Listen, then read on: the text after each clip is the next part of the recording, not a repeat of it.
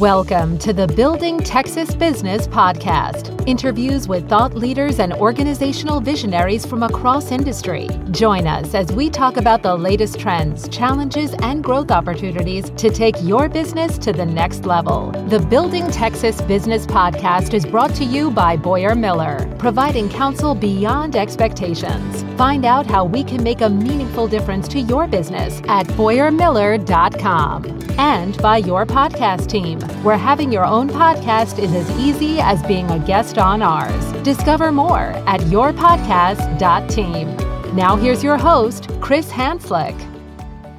In today's episode, you will meet Sharon Birkman, Chairman and CEO of Birkman International, and hear why she believes raising a family of three children helped her translate to an entrepreneur and business owner. Hello, everyone. My name is Chris Hanslik, and I'm the chairman of Boyer Miller, a mid-sized law firm in Houston, Texas. I want to welcome you to Building Texas Business, a podcast about corporate innovation, entrepreneurship, and business leadership in the Lone Star State. The goal of this podcast is to learn from some of the best business leaders in Texas in hopes that their stories of growth, challenges, and success will inspire our listeners in their own journey to building a successful business. Today's guest is Sharon Birkman, Chairman and CEO of Birkman International, an industry leading behavioral and occupational assessment company. The company began assessing personalities through a proprietary methodology founded by innovative organizational psychologist Dr. Roger Birkman in 1951. Sharon was named President and CEO of Birkman International in 2002 and transitioned to Chairman and CEO in 2019. Welcome to the podcast, Sharon. Thank you, Chris. It's a delight to be here. Well, so Birkman International, your name's obviously in the company name, but tell us what, what is the company known for? The company, I think, is known best for being able to offer a way for people to get a glimpse of how they're similar and different from the important people in their lives, whether it's people they work with, people they live with at home. But when you understand more fully what makes each of how we're each motivated and what our perceptions are, it's so much easier to be more understanding and a lot less defensive and also more appreciative of these relationships. So in, in a business context, it's primarily used for executive coaching or coaching at any level, frankly, where the company is willing to invest in the employee and it's used for uh, career pathing, career transition, any anything that involves making good career choices based on not only your interest but your temperament as well. And then finally, it's used for basically really understanding teams and how a team can function most effectively. We always know that a good team consists of diversity of people. So you need you don't want groupthink. You want people that bring different ideas and different and we call it perceptions. The reason we latch on the word perception even more so than personality is that my dad realized early on that the most powerful way to get a better, deeper understanding of human behavior is to not simply ask people, Chris, tell me about you. And you would give me true answers, and I would understand a lot just from your self description. And if I also ask you, Chris, tell me about how you see the world around you. How do you view the majority of people and their behavior? How do you perceive the people in your life and in your world? And I put those two side by side. It's literally like being able to see through both eyes rather than just one. Fascinating. And so what we do that's unique to the Birkman methodology and different from every other famous, well-known personality test. The others do a fine job of, of describing what we call our usual socialized day-to-day behavior. It's positive. It's how we choose to show up, how we get work done, how we get along with people, and it's all good. There are many assessments out there that can do a fine job of that. And we want to say, but there's so much more. If I'm studying, for example, something organic like a tree, I can walk up to a tree and by understanding types of trees, I can tell you, well, that's an oak or that's a pine or that's a cypress or a willow, whatever, because I can see it. It's visible. And so that's valuable knowledge. It's, it's all fine. That's what most assessments do. And we say, but if you really want to deal with that tree holistically and you want maybe to take care of the tree and preserve its life, you better know the roots are healthy too, not just the top of the tree. So what we found out years ago by understanding the perceptions of not just self but others, that gives you the understanding of the root system as well. And at the end of the day, what's holding that tree up is not the leaves at the top. They can make it top heavy, as we as we Right. just saw in our storm. Right. But you know, but it's understanding that root system and making sure it's healthy. And if the roots are healthy, the tree is supported, it's nurtured, it'll stay alive. So we believe that those motivational needs are derived from the understanding of others as well. And then we added one more dimension. What are you interested in doing? So we asked people if you had to rank, we give them choices of four different jobs and say, pick your favorite to your least favorite of these four. And it's forced choice because we know some people are going to say, well, I don't like any of them. Well, which ones do you dislike the most? Right. And we, we look at that. And from those, we can uh, diagnose 10 kind of universal areas of interest that are also powerful magnets and motivators for people.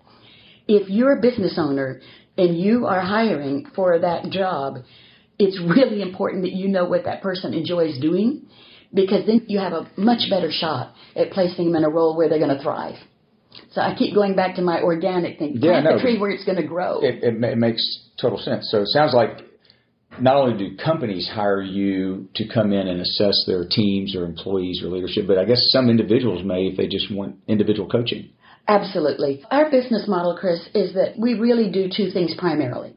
About 80% of our work and, and revenues derive from making sure that the Birkman method assessment is reliable, solid, that the all the IT systems that carry it out all over the world are functioning as they should.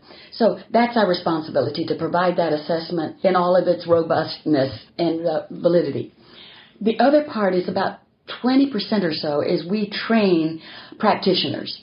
And there's two kinds of consultants. We work with people, we, for example, we could have somebody from Boyer Miller come and get certified in the Birkman method, and then they would be the professional expert at Birkman and be able to authorize the questionnaire, be able to debrief on the questionnaire, be able to use it to help teams be more effective, more enlightened in working together. So there's the corporate ones, and there are quite a few examples of that. And then there are the independent solo practitioners that go from company to company. So they're the coaches that would rotate from one project to the next. They're Okay. Self-employed. So you mentioned Birkman methodology that was developed by your father. Mm-hmm. Tell us, I mean, so he started the company, but you obviously grew up in it and took it over. What was the inspiration for you to join your dad in this? Okay, well, that's quite a story because my dad, in the early days, he was really fighting an uphill slog. By that I mean he came back from World War II. He was a Purple Heart B 17 bomber pilot who completed 19 successful missions, came back and resumed his college work in psychology. And social psychology at that time in the 50s, coming out of the Ivy League schools, was still a radical concept. It was a brand new idea for the most part when it came to business. Because that was pretty touchy feely stuff for you know here we we weren't bombed in this country we were re- we were roaring to go after World War II was over and the economy was booming, but the idea of social psychology was still not really very popular. Too much touchy-feely yeah, stuff, yeah, right? Yeah, definitely. It's like, well, I don't have time for that stuff. I've got industrial work to do. Right. Um, and and I've got real work, engineering and legal and all of that wonderful stuff. And it was laborious. Everything was hand scored, manually dictated, manually typed. On a big day, he said they could get three to five reports out in one day. Now we get thousands and thousands out in 24 languages all over the world. Wow. But that's been enabled by technology. Sure. And so most of the innovations that happened over our seven decades, frankly, were technological. But, you know, we continue to evolve in, in the ways that we can feel we're speaking the vernacular of the day. Language is dynamic, as you know, and language is, in many ways, it's the medium that we must use to convey our, our concepts and our thoughts, and language is problematic. As, you know, as any lawyer knows, you've really got to, to carefully wordsmith every single translation, every single word that's going out there that's describing human behavior so that people can hear it accurately for what you want it to say. Right. So then, how did you get in the business? Ah, oh me. Okay. Well, as a teenager, uh, I was like my mom was a violinist and loved classical music, so I grew up thinking that's going to be my path. So I went to school. I got a master's degree in opera production at University of Texas, and I was all set to go out and be a director in in the arts. And that's what I did actually was was totally involved in musical theater and the world of the performing arts for quite a, a number of years and then had three children. And, you know, had a marriage that was wonderful, and my husband became is is a world class opera singer. Oh, wow. With Houston Grand Opera. He got a Grammy from the Metropolitan Opera. So I was totally ensconced in the world of the arts and loved it.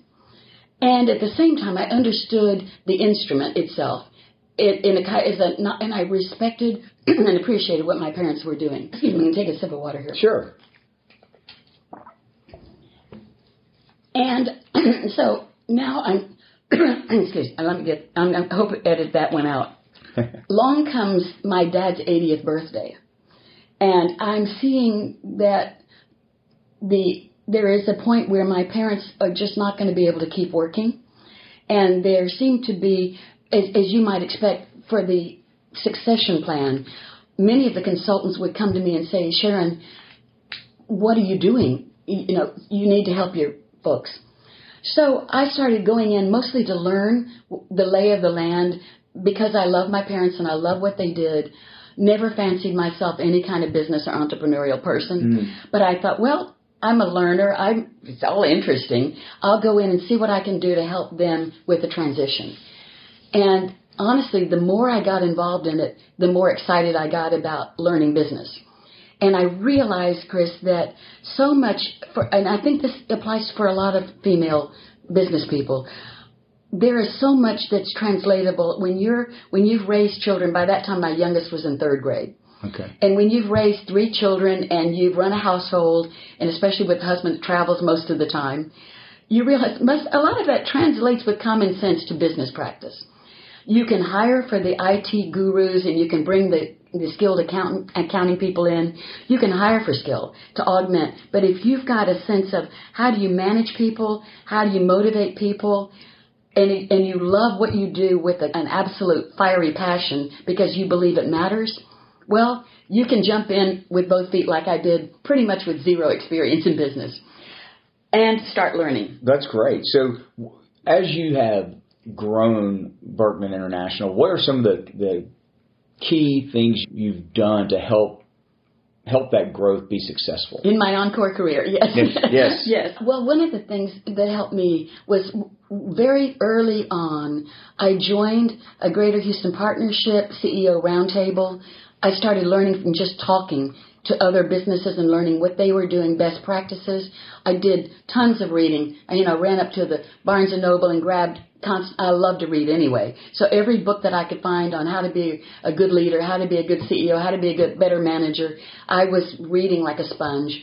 And then I joined the group, this Vistage, Sure. now, and my Vistage chairman recommended that I do a Harvard program called OPM, the Owner President Management Program, which actually proved to be ideal for me because what it involves is going to, to the campus in Boston for three years consecutively for three weeks at a time.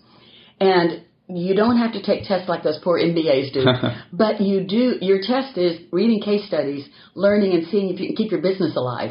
That's the test. It's like it's hands on, and that ended up being a really wonderful, rich experience for me. And then a few years later, I transitioned from the Vistage Group to the Women Presidents Organization, and that I'm still in that. Ten years on, that's been a valuable thing. Learning specifically from other women who run businesses as well as the Vistage, which was all of the above, was really helpful. Learning in all of those experiences, right? So along the way, could you describe maybe a setback or two that you've encountered? How you overcame that and what the learning was, because listeners out there may be experiencing something similar. Yes, the first big moment of concern was the 2009 recession. And initially, it, it, the first few months, we thought, well, you know, I guess we'll be okay. But then we started to see our own business certified consultants really struggling. Frankly, what what helped us the most to weather that storm was that we had we were working with Right Management, which is now part of Manpower, and they were using us for all their outplacement. Whew. That was a huge boon for us. It was the equivalent of the PPP loans this recent, in this recent setback. And so that we had been steadily, slowly, organically growing, and then we kind of flattened, but we didn't go down. Many of my colleagues in, in, in these groups that I was in were seeing much worse results, and I was just grateful that we stayed flat. Then, when the recession ended, we started going back up again organically until really until the, the COVID shut down. And even in that, we had our best year ever in 2019. Really? Yeah, yeah. With some large accounts that were using us in a you know a major way. These were global companies mm-hmm. whose names you would recognize, and so we actually had a big jump in revenue between 18 and 19. So we're sailing in thinking, oh, these are good days. And, and so much so we left the Galleria area and moved to our dream offices over off I-10 at Campbell. And we're just thrilled to get into that space because it was just ideally built out for us. And suddenly we're in quarantine. Right. That was, that felt like, like, well, I've never been here before. I just, I really was soul searching to figure out. Well, first we thought it was only going to be a few weeks. Of course, I don't know if you remember that far back, yes. but we thought, okay, well, a few weeks and we'll quarantine, and then everything will be okay. And then, and as the weeks went by, more and more, I was thinking, oh my gosh, how do we deal smoothly with this? Because it felt like things suddenly were just imploding in many ways. Right. By the, by May, June, July of 2021, I started really perking up again and feeling like, okay, we're steady. We're about where we were back in 2018, which was not bad. We were fortunate to get the PPP loans mm-hmm. and get them forgiven, and thought that was a real windfall. And you know, I think right now we're still we we're hiring, and we never we didn't lose any personnel. That's great. It seems like all that's being discussed now, right, with the shut down, quarantine, work from home, mm-hmm. hybrid models or not, yeah. that I would have to believe there's a, a big demand for a company like yours to because other companies are wanting to regain the the cultural momentum that they had before the pandemic. Are you seeing that? We are. And and what's interesting for us, we had just been working on a new product called High Performing Teams. And what's nice about this is, and for many years, we really allowed our independent consultants to just kind of concoct whatever kind of team situation they chose to do. We left a lot of freedom and liberty to our trained consultants. We trained them in how to use the method, and then they did their own thing. Well, high performing teams is a package. I probably shouldn't call it this, but it's a little like a cake mix, you know, okay. anybody, but you make it your own. And this, but it also kind of guides you through the three pillars of psychological safety, purpose, and clarity.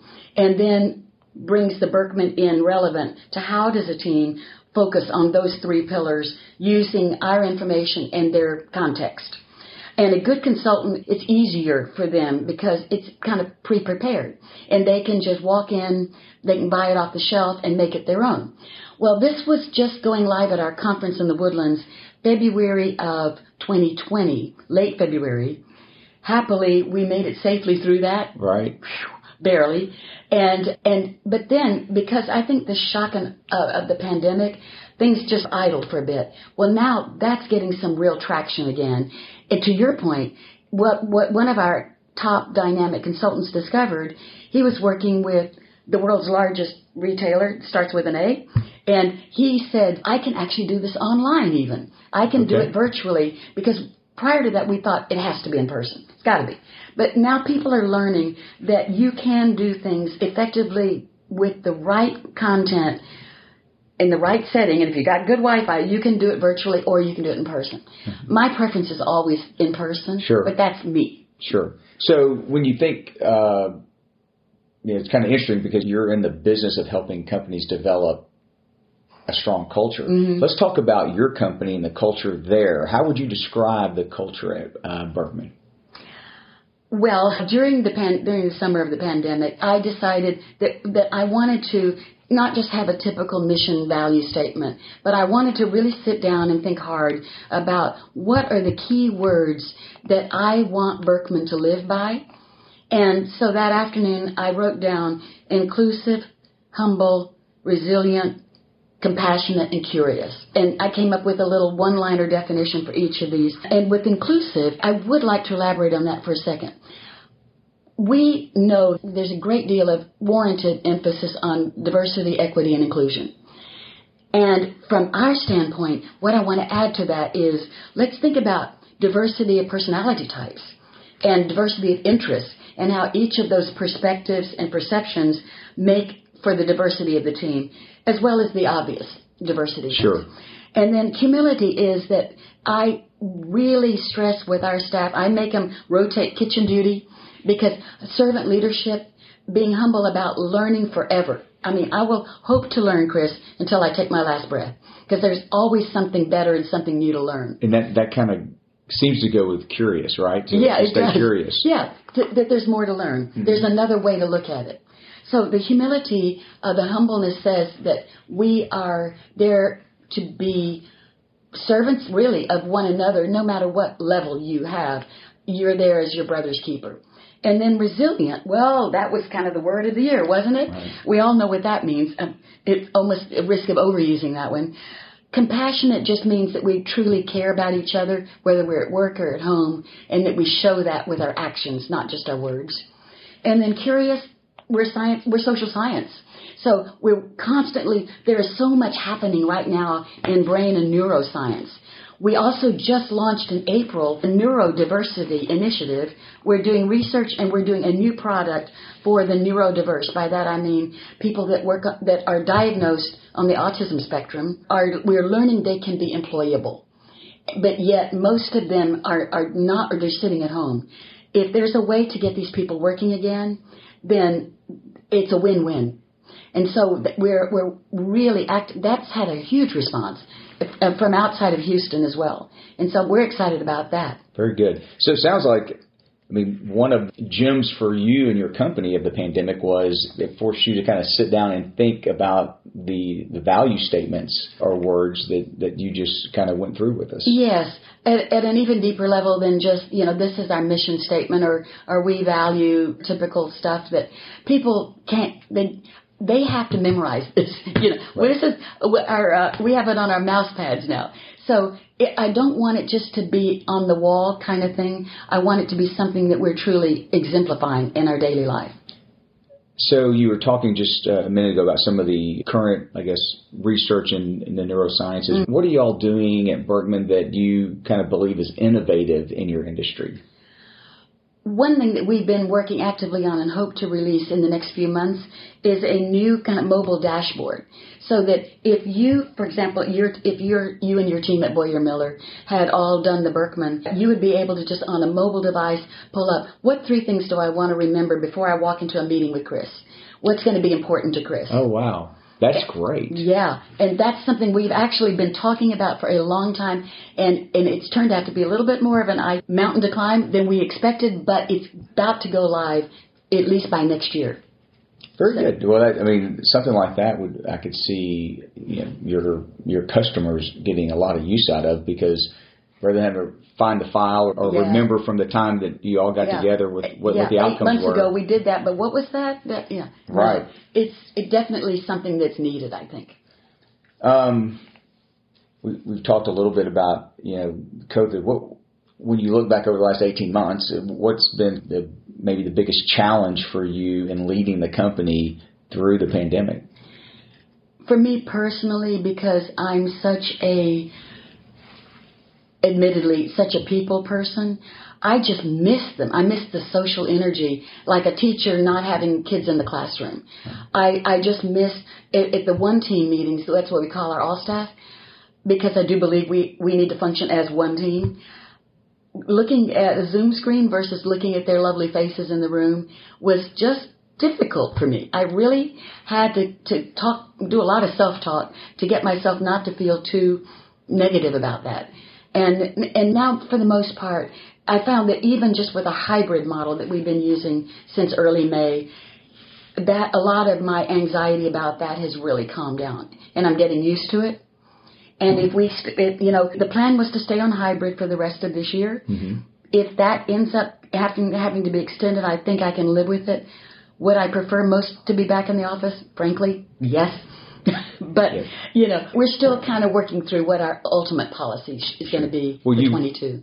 We we've talked about this, and you hear a lot of people say there's such an importance in human connection. Humans yes. were meant to be connected. Yes, they're born for that. And we're hardwired for that. That's right. And so that is a challenge with the the work remote and the hybrid kind of working environments that we find ourselves in now. And I think didn't you recently write a book about human connection? Yes, it came out March the 10th of 2020. In fact, called uh, "Creatures of Contact."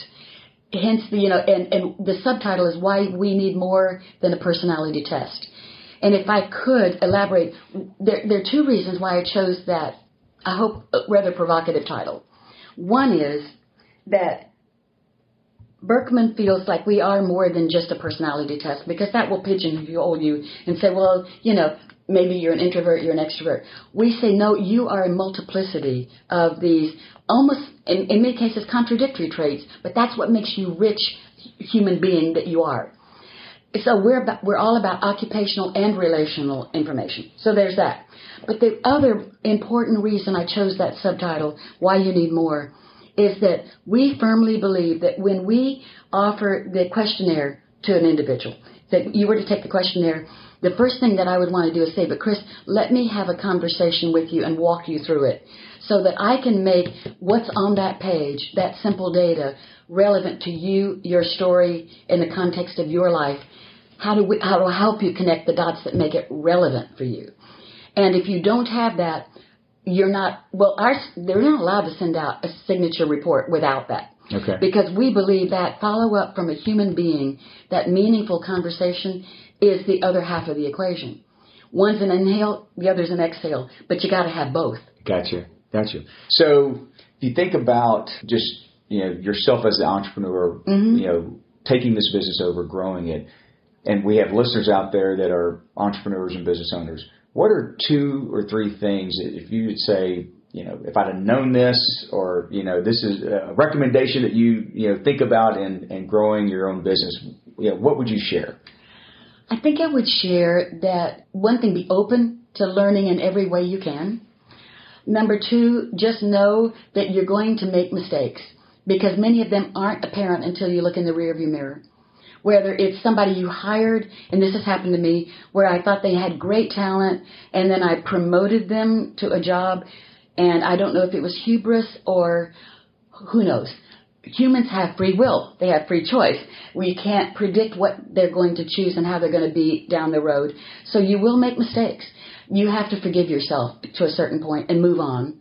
And then finally, just be willing to be persistent and keep doggedly slugging it out. Even on those hard days when you get a little discouraged, know that tomorrow's a new day and it can be better. And there's always room for improvement and there's always room for new opportunities. That's great. Great advice. So I'm going to switch and kind of go to some more fun questions about you. So can you tell us what was your first job? Oh, it was teaching music.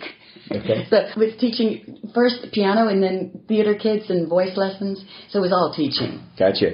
And as I've said before, you know, this is a Texas-based podcast, so mm-hmm. we like to ask you, barbecue or Tex-Mex? Oh, Tex-Mex. I love barbecue too, but Tex-Mex reigns. I think that's winning out so far. and you know, you mentioned some things. I know you wrote a book. Is there a particular book that you are reading currently, or that you've read recently that you would recommend? Yes, I during the pandemic, well, I read Caste by Isabel, I think it's Wilkerson, who's Pulitzer Prize winning, and that really taught me a lot about about the whole race issue going all the way back to the 1600s. But that was heavy reading. I am a huge fan of anything by Brene Brown. Of course. Of our local star. Houstonian, yes. Yes.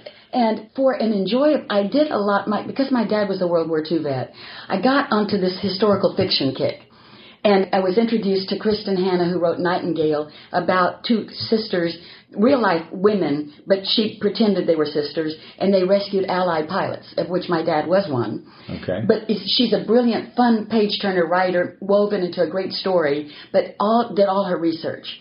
Then she followed it up last year with a book called Four Winds, which taught me so much about the Dust Bowl in the 30s, but once again was a fun page turner of a novel but historical, historically accurate. And then what is it? Oh, is there anything else? Well, I'm reading The Star Giver right now, which is teaching me a little about like coal mining in Appalachia. Okay. So, but I'm finding if I can kind of blend the historical side with fiction, it's it makes me feel like I'm actually relaxing rather than reading another book that's heavy.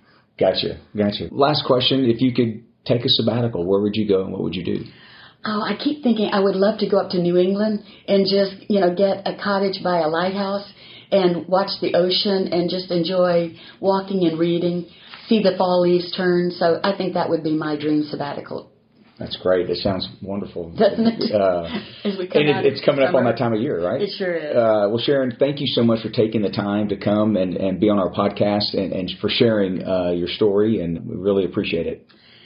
Thank you, Chris, so much for having me. You had one other question, and that was what TV series or, or movie? Oh yes, yes, We- We're hooked on Ted Lasso right now. I am as well. It's Uh, so good. It's so good. And it's I think it's also got just such a good content and messages for all of us. multiple layers, right? Yes, multiple Uh, layers. And I definitely I hope that one c- continues because I've definitely enjoyed it. I do too. All So right. Thank you again. Ted. Take care. Believe. That's right. And there we have it, another great episode. Don't forget to check out the show notes at boyarmiller.com forward slash podcast. And you can find out more about all the ways our firm can help you at boyarmiller.com. That's it for this episode. Have a great week, and we'll talk to you next time.